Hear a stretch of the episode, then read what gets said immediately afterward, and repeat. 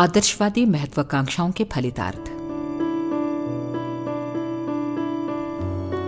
महत्वाकांक्षाओं का लक्ष्य यदि आदर्शवादी वरिष्ठता को रखा जा सके तो ही उभय पक्षीय प्रयोजन पूरे होते हैं। आरंभ से ही आत्मसंतोष मिलने लगता है। इस प्रयास में सत प्रवृत्तियाँ उभरती और उपयोगी आदतें परिपक्व होती हैं।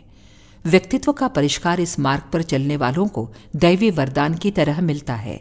जिसकी कीमत पर जो महत्वपूर्ण है, ऐसा कुछ भी आसानी से खरीदा जा सके। आदर्शवादी महत्वाकांक्षा अपने लिए जितनी लाभदायक होती है, उससे अधिक जनसाधारण के लिए उपयोगी सिद्ध होती है। महामानवों को अनिवार्यतः लोक सेवा में प्रवृत्त होना होता है, अतएव उनके प्रयास परिश्रम से अनेक का भला होना और बदले में सहयोग भरी श्रद्धा सद्भाव मिलना स्वाभाविक है।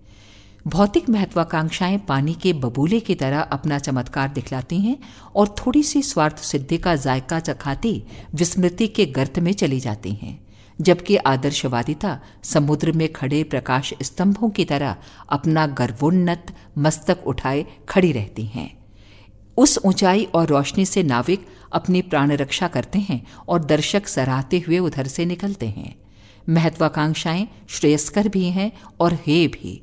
यदि वे क्षुद्र प्रयोजनों में लगें तो हे, और यदि सत प्रयोजनों की दिशा में चल पड़े तो उनसे अधिक या श्रेष्ठ उपलब्धि और कोई नहीं हो सकती। अखंड ज्योति, सितंबर 1981 पृष्ठ एक।